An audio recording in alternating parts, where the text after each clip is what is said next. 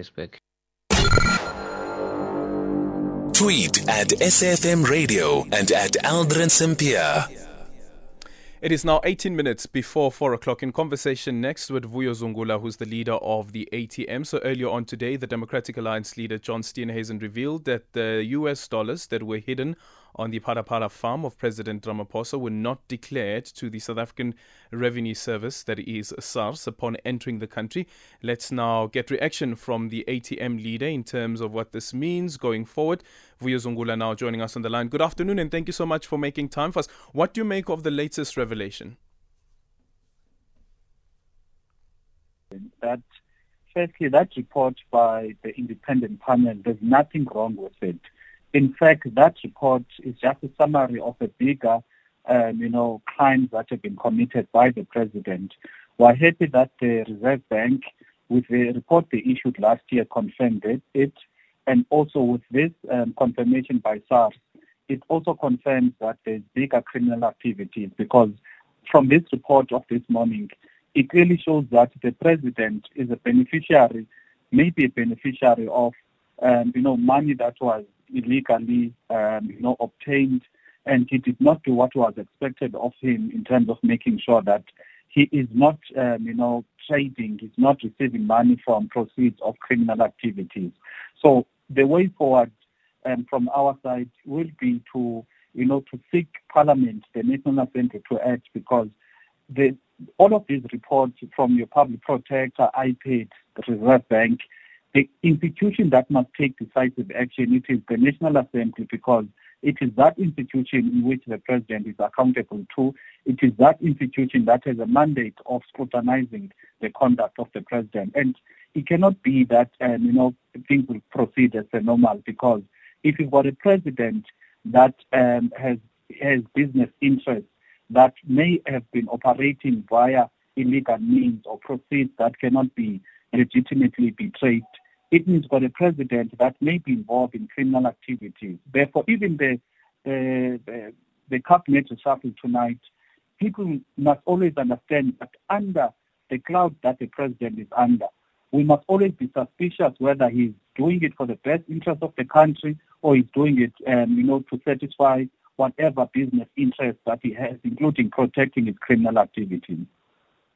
Yeah, and you know, I'm thinking here about because we're here, we're speaking here about the first citizen of the country, um, the one who has who's taken an oath of office to protect and uphold the Constitution, um, and then on the other end is that some people would argue and say that the five hundred and eighty thousand dollars is not the president's money, so therefore there was no obligation upon him to report the money entering the country. What's your response to that? He's got a responsibility as a person that is trading. And, you know, hence you find that even the banks, immediately there's a huge amount of money that comes into your bank account and, and, you know, it cannot be traced. And you find that even the bank knows that this is not a usual transaction. The bank has got an obligation to freeze your account up until you can explain where is the source of that money. Therefore, as a business person, the president has got an obligation as well to make sure that the people he trades with are people that trade um, that um, comply with their respective laws.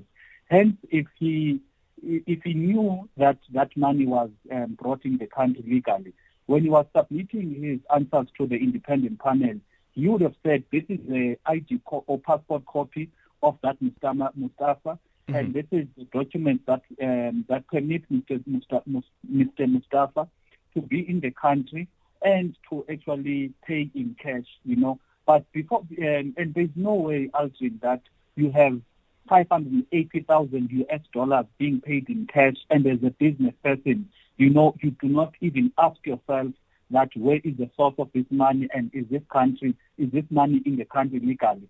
Especially if you're the head of state, a person that should be the embodiment of the our, our constitution, mm-hmm. values, and the first defender of our laws as a country. It cannot be. Then in the so we tried to get a hold of SARS, um, but unfortunately they say they're not speaking on this matter. Um, what we wanted to find out is that um, whether SARS has been in contact with uh, Mr. Mustafa, because in that interview that he did with Sky News, he said that the money did enter the country legally, and also that the money was was declared. He said the journalists can look at the papers, but they're not allowed to take pictures of the papers. Does it matter at all? No, it, it actually does matter because it will bring questions as to this person called Mr. Mustafa, what is um, actually his role? Because the Reserve Bank, in the letter that was sent to the EFF last year, confirmed that they've got no trace. SARS also has got no trace. Therefore, and there could be something that is deeper and that is happening with this person. And this person is part of a ploy to mislead South Africans when he was making that utterances in that interview.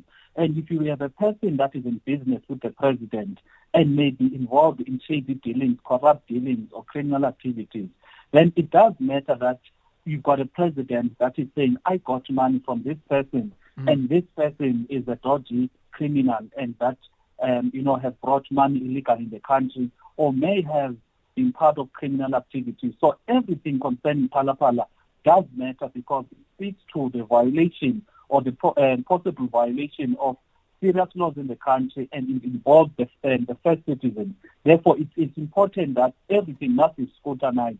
Even the documents that you are saying they were there, and you know, he must because what we're arguing as the ATM that it's not okay that he goes to the media and speaks whatever that he has to speak because there he's not under oath, and there's nothing that um, that media interview. Um, there's no action that would be taken from that media interview. Whereas when there's a committee in Parliament that is doing the actual investigation, mm. therefore, if a person misleads that particular committee, then there are respective steps that um, that will be taken. That is why Parliament should um, take its rightful place in terms of providing clarity and certainty in this regard. What sort of what sort of recourse do you think there could be through Parliament, considering that um, that the Speaker has already rejected that request from the EFF as well for reinvestigation into this matter?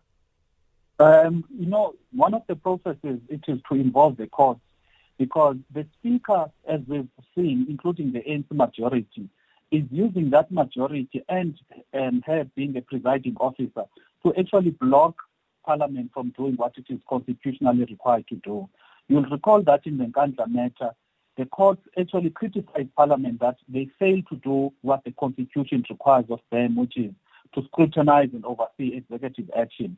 Therefore, even if the Speaker takes a decision, even if um, the National Assembly um, via the ANC majority takes a decision not to investigate or scrutinize the president, what is important from our view as the ATM is that that decision is inconsistent with the constitution and therefore it is invalid. That is why we went to court um, to reverse the proceedings of the 13th um, of the 13th of December to make sure that it is the court now that will compel Parliament to do what the Constitution expects of Parliament. Okay, thank you so much for your time. Vuyo Zungula is the leader of the ATM. Your thoughts 0614 104 107. You can also drop me a tweet at Aldrin Sampear and our studio line is 086 2032. Uh, and of course, this news comes as the president is set to make an announcement on his cabinet later on this evening at 7 p.m.